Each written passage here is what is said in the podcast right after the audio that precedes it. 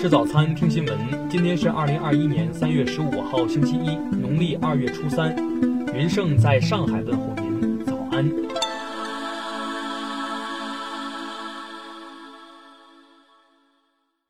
首先来关注头条消息：美国国防部长劳埃德·奥斯汀将首次外访，目的地包括东京、新德里和首尔。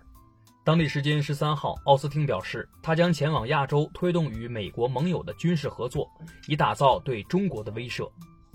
谈及中国正在全面推进国防和军事现代化，这位新任美国防长说：“我们的竞争优势已经被削弱。”奥斯汀称，美国的目标是确保有能力和行动计划，能够对中国或任何想与美国较量的人给予可信的威慑。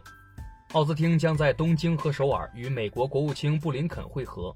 他在采访时多次表示要加强与盟友的同盟。听新闻早餐知天下大事，下面来关注国内新闻。广东省疾控中心通报，十二号从两例境外输入新冠肺炎个案的鼻咽拭子中首次发现 B. 点一点五二五尼日利亚突变株，病毒分离工作仍在进行中。香港特区前任行政长官梁振英接受采访时指出，不要低估中央和全国人民全面解决香港问题的决心。香港面临的国家安全问题已经在香港国安法颁布实施后基本受控，香港的政治问题也将随着全国人大作出有关决定得到进一步解决。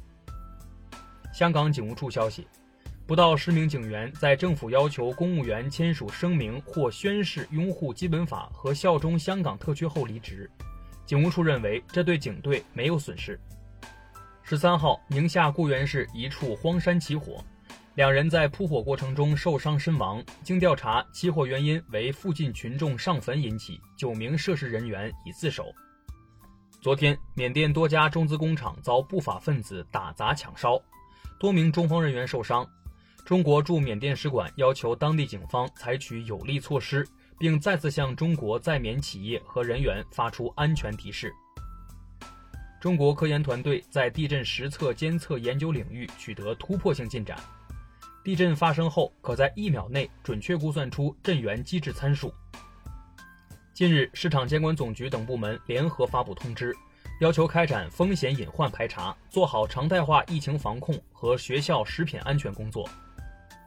三幺五到来，中国消费者协会发布报告，超八成消费者认为市场环境得到改善。下面来关注国际新闻。近日，美国华盛顿哥伦比亚特区一地方法官发布禁令，禁止美方将小米列为所谓中国军队公司清单的政策生效或实施，禁止限制美国投资者交易小米公司的证券。英国《每日邮报》爆料。从英国王室走出的哈里王子的妻子梅根·马克尔正考虑2024年竞选美国总统。近日，一些欧盟国家指责欧盟新冠疫苗分配不公正。欧盟委员会昨天回应称，疫苗剂量是按国家人口公平分配，并取决于成员国政府达成的协议。据白宫网站消息。尽管欧洲和世界其他国家呼吁美国提供其阿斯利康疫苗，但白宫发言人再次强调，美国首先要确保本国民众能够接种疫苗，并称尚未将疫苗提供给任何国家。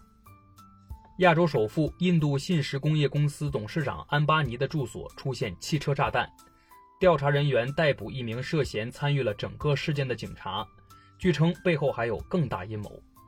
昨天，SpaceX 第二十二批六十颗星链卫星发射升空，猎鹰九号火箭实现一箭九飞九回收，距离可重复使用十次的目标仅一步之遥。俄罗斯紧急情况部发布消息称，昨天位于北千岛群岛的艾别克火山喷发，喷出的灰柱高达两千五百米。昨天，日本长野县一观光胜地发生雪崩。朝日新闻报道称，目前已有五至六人被埋，警方正在进行核实。下面来关注社会民生新闻。近日，黑龙江牡丹江市发生一起交通事故，伤者王某放弃索赔，匆忙离开现场，引发民警怀疑。经查实，王某真实姓名为夏某某，一九九三年在山东涉嫌杀害四人后潜逃，目前案件正在进一步审理中。河北沧州一名四岁男童不慎坠入一口废弃机井内，经消防人员抢救后，孩子平安救出。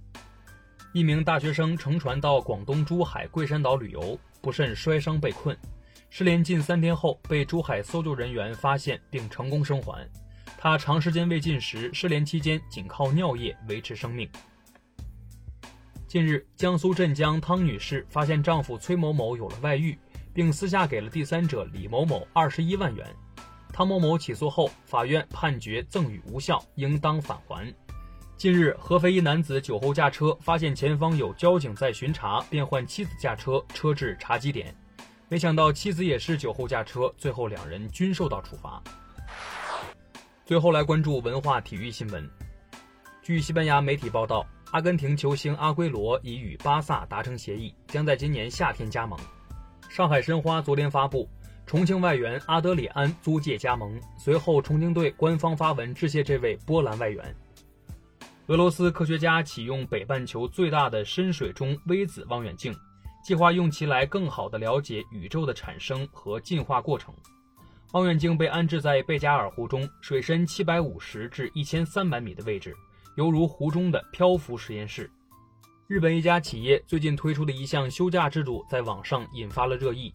该公司扩大了婚丧假的适用范围，允许员工在喜欢的偶像发布结婚后带薪休假十天。